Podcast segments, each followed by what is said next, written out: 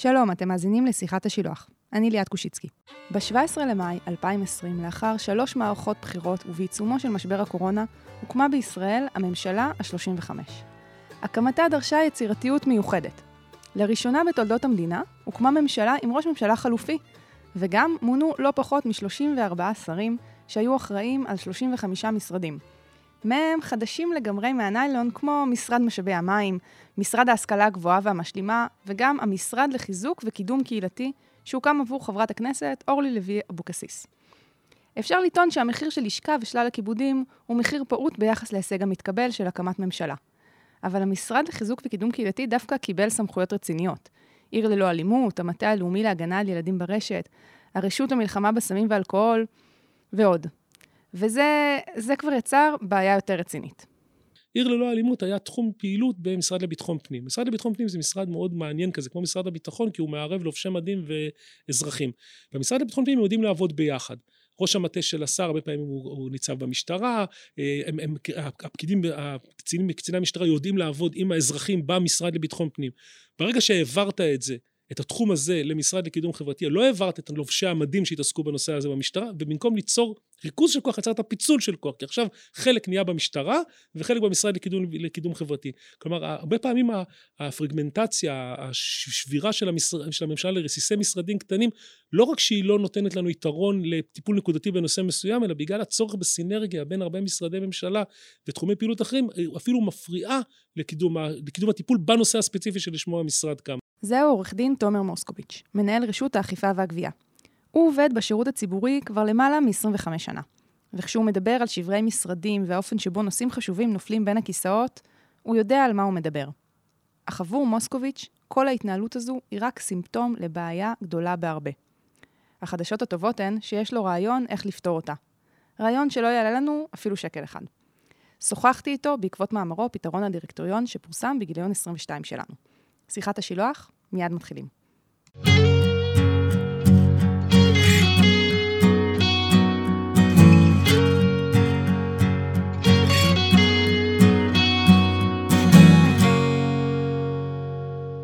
אז אני תומר מוסקוביץ', היום אני משמש כמנהל רשות האכיפה והגבייה, שזה גוף שאחראי על כל ההוצאה לפועל, כל גביית החובות והקנסות במדינת ישראל, אבל אני נמצא פה לא בתפקיד הרשמי שלי, אני לא מביע את עמדת הממשלה, ככל שיש עמדה לממשלה באיזשהו עניין, אה, אלא אני מבטא את דעתי האישית לגמרי, רעיון שכבר אה, חשבתי עליו לפני יותר מ-15 שנה, ואני מנסה לשכנע אנשים שהוא רעיון טוב. הרעיון של תומר לא נולד בעקבות אירוע מסוים, אלא בעקבות הבנה הולכת ומצטברת של המלכוד המבני שבו מוצאים את עצמם השרים והפקידים המקצועיים בישראל.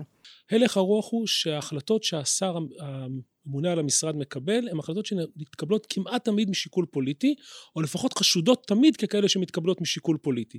ולכן השומרי הסף, כמו שאוהבים מאוד לכנות אותם היום, כמו שאוהבים לכנות את עצמם, חושבים שהתפקיד העיקרי שלהם הוא להגביל את השר, כי מה שהשר עושה זה פוליטי, ואם זה פוליטי זה לא טוב. פוליטי במובן המפלגתי, המילה פוליטי יש לה שתי משמעויות שאני חושב שבזה טעון, טמון שורש העניין, שורש הבא ושורש הפתרון, אבל היום בארץ כשאומרים פוליטי מתכוונים מפלגתי. כלומר, נגיד לקדם חבר מרכז לתפקיד נחשב כצעד פוליטי, לקדם, אה, אה, אבל לקדם אג'נדה שעלה נבחרת בבחירות לא נחשב פוליטי, למרות שנבחרת כגוף פוליטי. הפקידות חושבת או חושדת שההחלטות מתקבלות משיקולים פוליטיים מפלגתיים, ולכן תפקידה העיקרי הוא לעצור את הפעולות האלה, כי אם זה מפלגתי זה לא טוב. ומצד שני הם תמיד יגידו בהצהרות שברור, מי שקובע את מדיניות המשרד זה השר.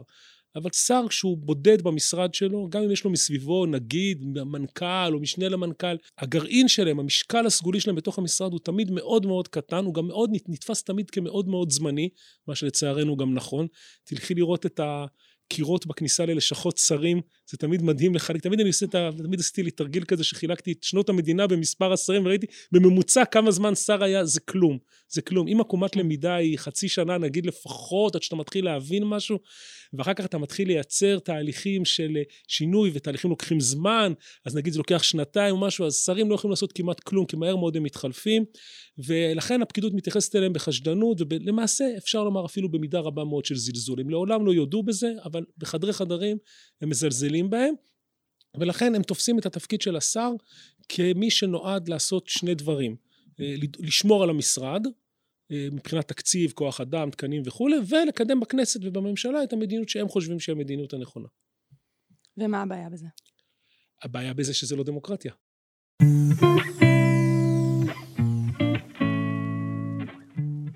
עורך דין מוסקוביץ' עבד שנים בייעוץ המשפטי במשרדי הממשלה השונים, והוא נותן לנו כאן הצצה מעניינת לדינמיקה האמיתית שמתרחשת בהם.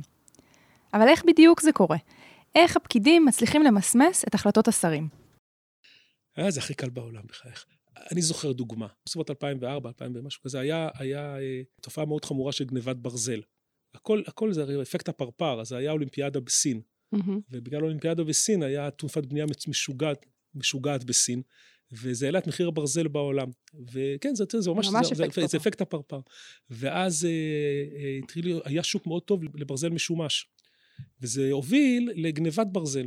אני לא, זוכר, אני לא יודע אם את זוכרת את זה, אבל גנבו מכסים של ביוב מהרחובות. אנשים קמו בבוקר ולא היה להם מכסי ביוב, כי גנבו את הברזל כדי למכור אותו למחזור.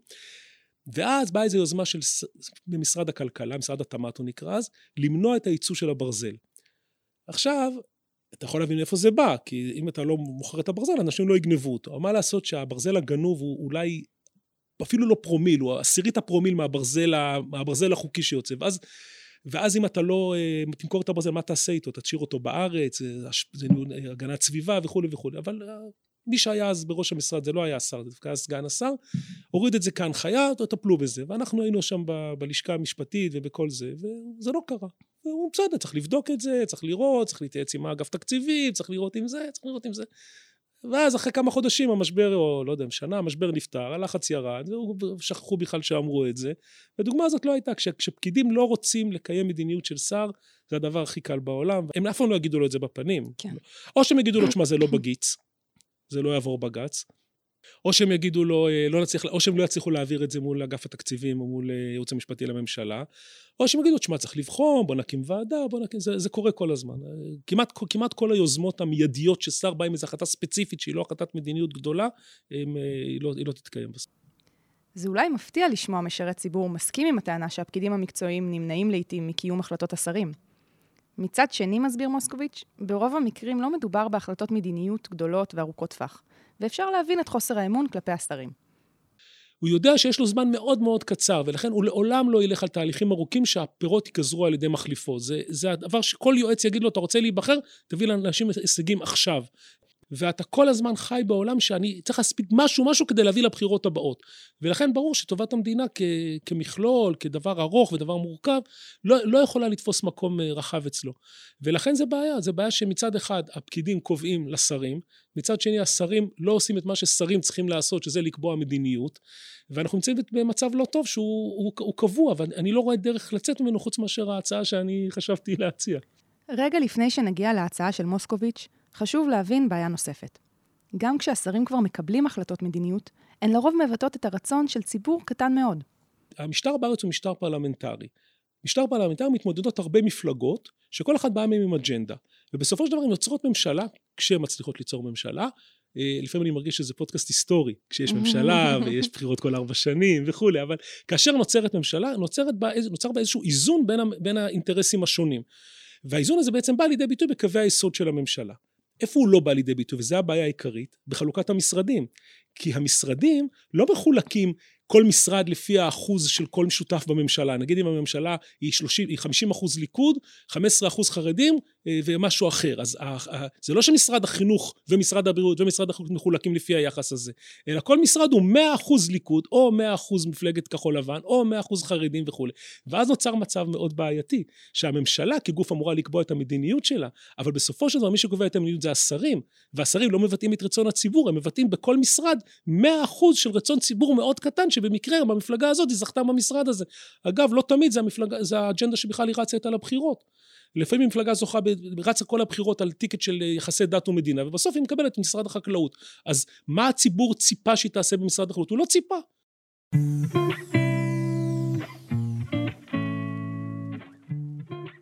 אז מה מציע מוסקוביץ'? הוא מציע לתת משקל רב יותר לממשלה כשלם העולה על סך חלקיו. הממשלה כדירקטוריון. הפתרון שלי הוא להקים פשוט, לראות את הממשלה כדירקטוריון של המדינה. כשיש דירקטוריון בחברה, הדירקטוריון לא אחראי, אין חבר דירקטוריון שאחראי על המפעל הזה או אחראי על הפעולה הזאת, אלא הדירקטוריון כולו אחראי על קביעת המדיניות של החברה ואחראי על בחירת האנשים שיבצעו את המדיניות הזאת ועל הבקרה של. ועל הבקרה והפיקוח על כך שהם באמת עושים את הדבר הזה. במקרה של הממשלה לא יהיו יותר שרים. כלומר, לא יהיה שר חקלאות, שר דתות, שר משפטים, שר כלכלה, שר פיתוח אזורי, שר מים קרים, שר מים חמים, שר מים פושרים. יהיה ממשלת ישראל, שתפעל בוועדות שרים, שתי הוועדות הגדולות זה כמובן הקבינט המדיני-ביטחוני שקיים כבר היום וועדת שרים לכלכלה וחברה שצריך להקים אותה ולפעול אותה, אבל יש גם ועדות שרים נקודתיות, כמו ועדת שרים לחקיקה, כמו ועדת שרים לסמלים וטקסים, כמו ועדת שרים נקודתית לבעיות מסוימות, כמו הייתה הבעיה עם החברה האתיופית בזמנו, או נגיד היום קלאסי להקים ועדת שרים לפתרון, לקידום המגזר הערבי או לקידום הש, המשילות במגזר הערבי, תלוי כמה הממשלה, באיזה צד הממשלה שתיבחר תהיה. וה, והמדיניות הזאת תיקבע תמיד על ידי לפחות ועדת שרים, ובדברים המשמעותיים יותר על ידי מליאת, מליאת הממשלה. המשרדים עצמם ינוהלו על ידי מנהלים מקצועיים, שהממשלה תמנה אותם, לתקופה קצובה של שש שנים, שבע שנים, חמש פלוס שלוש, יש כמה וכמה מודלים אפשריים לזה. השר, הממשלה, ועדת השרים הרלוונטית, תנחה את המשרד מה צריך להיות העקרונות בתוכנית העבודה שלו, תוודא שתוכנית העבודה המפורטת מוכ, מוכנה, מוכנת באמת בהתאם לעקרונות שהממשלה קבעה, תקיים ותקיים בקרה צפופה על תוכנית העבודה שהיא באמת מתבצעת ושלא מתקבלות החלטות אחרות שלא, שסוטות מהמדיניות. מוסקוביץ' מודע לכך שמדובר ברעיון מקורי. יש שיגידו מקורי מדי, כזה שלא יושם עדיין באף מדינה מערבית אחרת. אבל הוא עדיין בטוח שבדרך הזו הפוליטיקה תעסוק במדיניות, כראוי לה, ולא בתככנות מפלגתית קטנונית. אם אנחנו נקבע את זה שהממשלה תהיה דירקטוריון, אז יקרו שני דברים. א', כל הממשלה תתעסק בכל נושאי המדיניות, כי כל נושא של מדיניות לא יתקבל על ידי שר ספציפי, אלא על ידי ועדת שרים או אה, ממשלה כולה, ואז כל החלטה תבטא את כל הציבור שמחובר בתוך הקואליציה הזאת, לא כל ציבור העם, אלא כל ציבור הקואליציה. ומצד שני, השרים עצמם לא יוכלו להתעסק בהחלטות הפרטניות, שזה ההחלטות הרעות שלהם. כששר, כששר מקבל החלטת מדיניות, בדרך כלל תהיה החלטה, בוא נגיד שהממשלה מקבלת החלטת מדיניות, בדרך כלל תהיה החלטה טובה. למה היא תהיה החלטה טובה? כי יש לה הון דמוקרטי גדול. היא התקבלה על ידי הרבה, הרבה פוליטיקאים, היא נהנית מתמיכה רחבה בציבור, היא בדרך כלל עברה בחינה מקיפה של גורמי מטה מאזנים, גם אה, ייעוץ משפטי, גם אה, תקציבים וכולי. כש, מה ההחלטות הרעות ששר מקבל? כל ההחלטות הפרטניות שמתקשר אליו איזה חבר מרכז, או איזה מקורב, או איזה אפילו סתם סיפור נוגע ללב, זה לא חייב להיות שיקול מפלגתי תמיד. סיפור נוגע ללב שהוא נתקל בו בבוקר, והוא מוריד הנחיה למישהו, בלי עבודת מטה, בלי כלום. אז מה, אם ההחלטה הזו מתקבלת, בדרך כלל היא תהיה החלטה רעה, ובדרך כלל היא גם לא מתקבלת, כי הפקידים לא סופרים אותה. אז, אז המצב הזה של, של היום הוא מצב לא טוב. המצב שאני מציע זה מצב שבו הממשלה תעשה את מה שהיא צריכה לעשות, היא תקבע מדיניות, והביצוע יבוצע על ידי הפקידים, כמובן שפה הסכנה הגדולה, ובטח זו תהיה השאלה הבאה שלך, זה איך אנחנו נדאג שהפקידים יבצעו את המדיניות. תומר, איך אנחנו נדאג שהפקידים יבצעו את המדיניות? שאלה מצוינת. אז פה צריך לעשות שני דברים. א', צריך לדעת, ועוד פעם, זה מניסיון החיים, אני כבר... אה, בחודש הבא אני סוגר 20 שנה בשירות הממשלתי, אז זה כבר תקופת חיים שיוצרת, צוברת ניסיון מסוים. אה, פקידים מכבדים מאוד החלטות ממשלה, או בוא נגיד ככה, מכבדים את החלטות הממשלה הרבה יותר ממה שמקבלים את ההחלטה שהשר מוריד עליהם בתשע בבוקר, אחרי שקיבל פנייה ברבע לתשע בבוקר. החלטות ממשלה נתפסות גם כשהפקידים לא אוהבים אותן, כהחלטות, עוד פעם, עם הון דמוקרטי גדול יותר ומכבדים אותן. אבל זה לא מספיק. זה לא מספיק. צריך מערכת בקרה מאוד מפותחת של משרד ראש הממשלה, של הגוף המטה המרכזי של הממשלה, שידאג שהתוכניות, שהמשרדים מכינים את תוכניות העבודה שלהם בהתאם למדיניות שהממשלה קבעה, שהמשרדים מבצעים את תוכניות העבודה שלהם ושהם לא מבצעים דברים שלא נקבעו להם. זה לא בלתי אפשרי לעשות את זה, אפשר, יש היום מערכות בקרה ממוחשבות, מערכות בקרה חכמות, יצטרכו להגביר מאוד את הבקרה של הממשלה על המשרדים, אבל זה בהחלט לא הוצאה משמעותית, זה לא, לא משהו דרמטי. אתה אומר, אה, הממשלה כולה תקבע מדיניות, כאילו זה דבר מאוד אה, קל שעשרה, שמונה עשרה, עשרים וארבע, כמה שרים שלא יהיו בממשלה, אה, יחליטו ככה על מדיניות בכל כך הרבה תחומים, בתחום החינוך, בתחום הרווחה, בתחום הכלכלה, בתחום התשתיות, בתחום התחבורה. כל דבר כזה בעצם צריך לקבוע מדיניות. הרבה מאוד אנשים, כשלאף אחד בעצם אין את האינטרס לדחוף משהו יותר, כי הוא גם לא אחר כך לא בטוח שהוא יתקבל כזה שאחראי על זה, וגם לא יקבל את הקרדיט, לטוב ולרע. אני אענה לך. קודם כל, השאלה היא שאלה נכונה. יש, יש מחיר שמשלמים ככל שגוף ההחלטה יותר גדול, אין ספק שההחלטות הכי טובות יתקבלו כשאני אקבל אותן בעצמי. זה, זה נכון, זה נכון. אבל עכשיו בוא ניקח את הדגם האחר, בוא נראה מה קורה בכנסת. הרי הכנסת זה 120 ח"כים. למה, למה, למה ח"כ מסוים מקדם נושא מסוים? את יכולה להגיד, בסופו של דבר הכנסת תקבל על זה במליאה, אתה לא יכול, ח"כ לא יכול לחוקק חוק, הוא יכול לקדם חוק ולראות שהוא יודע, אז למה הם עושים את זה? כי בסופו של דבר הציבור כן יודע. הציבור כן זוכר איזה חבר כנסת, חבר כנסת דואג שהציבור יזכור את זה גם, שהנה, אני קידמתי את היוזמה הזאת. עכשיו, גם פה זה אותו דבר, שרים, יקדמו יוזמות שיעניינו אותם. עכשיו, זה נכון, עכשיו, מה, מה היתרון הגדול של השיטה שלי? נגיד ששר מעניין אותו נושא מסוים בחינוך, אבל מעניין אותו גם נושא מסוים בחקלאות. מצד שני, נושא אחר בחינוך לא מעניין אותו, וגם נושא אחר בחקלאות לא מעניין אותו. היום, כל מה שהוא יכול לשאוף זה במקרה הטוב להיות או שר החינוך או שר החקלאות.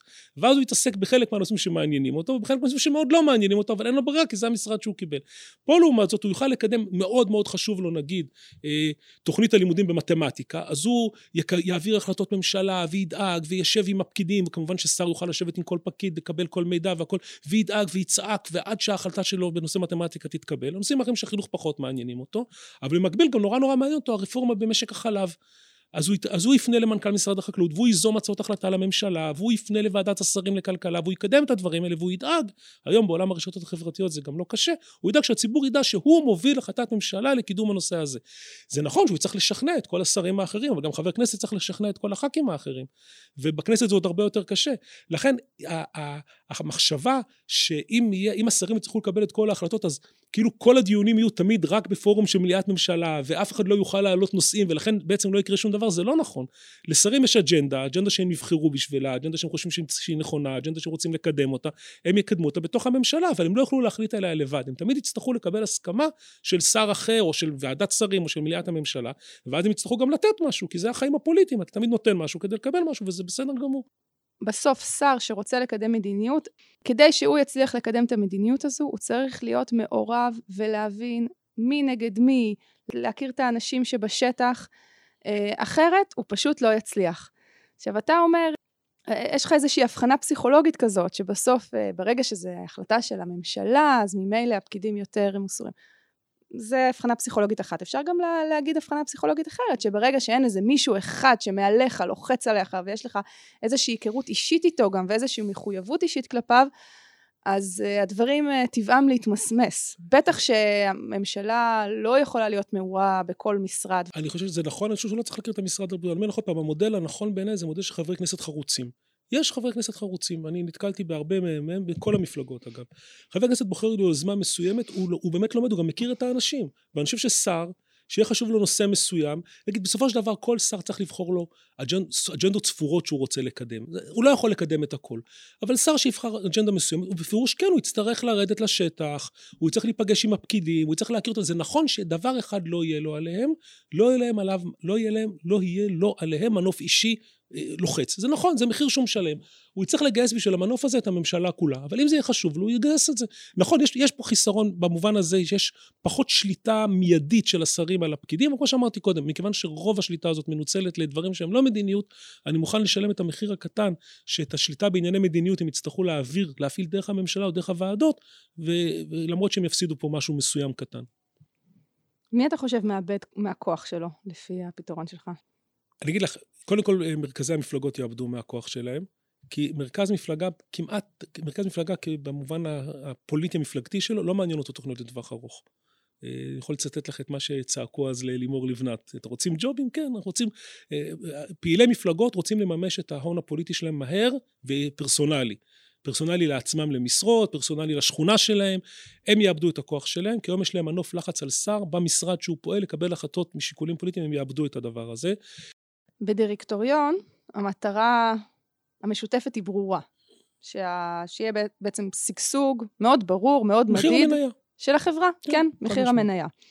מה המטרה של ממשלה שהיא דירקטוריון? קווי, להגשים את קווי היסוד שלה, חד משמעית. ממשלה נבחרת על אג'נדה פוליטית, שבסופו של דבר מתבטאת במספר מסוים של קווי יסוד. ש... כל מפלגה רצה עם הדבר שהכי חשוב לה, מוותרת על מה שפחות חשוב, ובסוף נקבל איזשהו משהו מסוים. נגיד הממשלה יכולה להגיד שהיא קמה ותפקידה הוא להעלות את מחיר המניה של מדינת ישראל, נקרא לזה, בנושאים הבאים. היא רוצה לעשות רפורמה במערכת המשפט, היא רוצה לקדם הסכם עם הפלסטינים, והיא רוצה לעשות אה, אה, דת, אה, כאילו, להפריט את הדת מהמדינה לגמרי. זה שלושה נושאים שהממשלה, בשביל זה היא נבחרה, היא לא נבחרה בשביל זה, כי כל מפלגה נבחרה בשביל משהו אחד, אבל הסך הכל של הממשלה, הוקמה, בוא נגיד, הממשלה הוקמה בשביל הדבר הזה, בכוונה נתתי לך שלושה דברים שהם שלושה קצוות שונים של הפוליטיקה הישראלית, ועל זה היא תיבחן, הציבור שבחר בה, תצהיר בהצהרת, בהקמת הממשלה, מה קווי המדיניות שלה. כל מושב של הכנסת, ראש הממשלה יבוא ויגיד, אני נבחרתי, או אני הקמתי ממשלה בשביל להקים את הדברים האלה, בואו אני אגיד לכם מה התקדמתי בדברים האלה, זה מחיר המניה שלי. וזה לא אחיד, כל, כל ממשלה תקום על, על מחיר מניה אחר.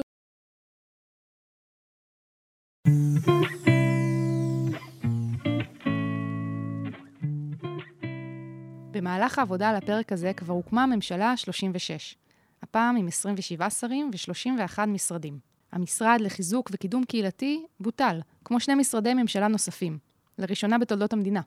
אך יציבותה של הממשלה הכל כך מורכבת הזו לוט בערפל, והמתח המובנה בין הפקידים המקצועיים לשרי הממשלה הזמניים לכאורה נותר בעינו. תודה לעורך דין תומר מוסקוביץ' על השיחה. אתם מוזמנים לקרוא בהרחבה את מאמרו בגיליון 22 של השילוח ובאתר. תודה גם לאהרון זיידמן על ההקלטה והסאונד. אני הייתי ליאת קושיצקי, ונתראה בפרק הבא של שיחת השילוח.